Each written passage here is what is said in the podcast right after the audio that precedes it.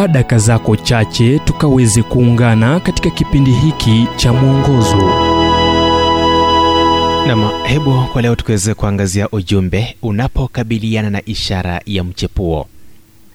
Tukitazama katika kitabu cha isaya mlango wa 48 mstari wa 21 kinasema kwamba wala hawakuona kiu alipowaongoza jangwani.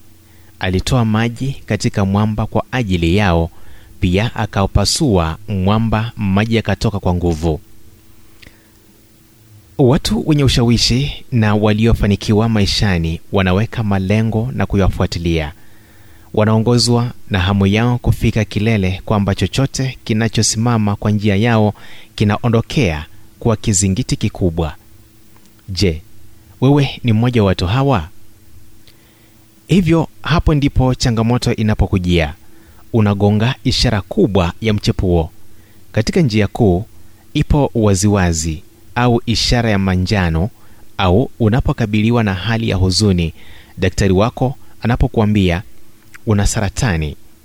Hivyo tu ulimwengu wako unaathirika.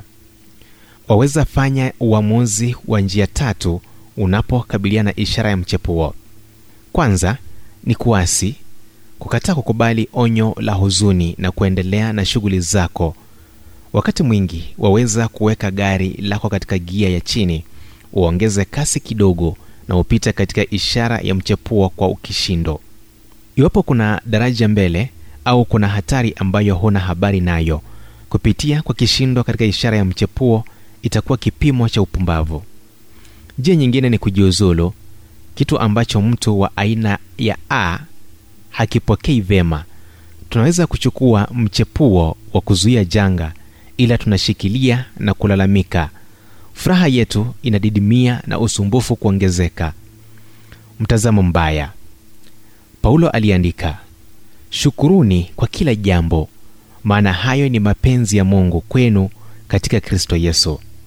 Ni kitabu cha wathesalonike wa kwanza mlango wa tano mstari wa 18 katika nyakati za ugumu utatambua kuwa sifa ni njia ya kipekee ya mkato kwa ushindi. Uamuzi wa tatu pumzika katika bwana na uelewe jinsi george mula alivyoiweka.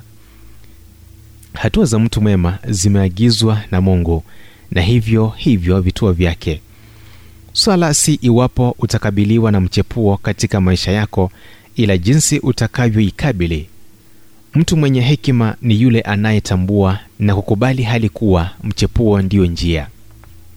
Ujumbe huu umetafsiriwa kutoka kitabu kwa jina strength for today and bright hope for tomorrow kilichoandikwa naye harold sala wa guidelines international na kuletwa kwako nami emmanuel oyasi.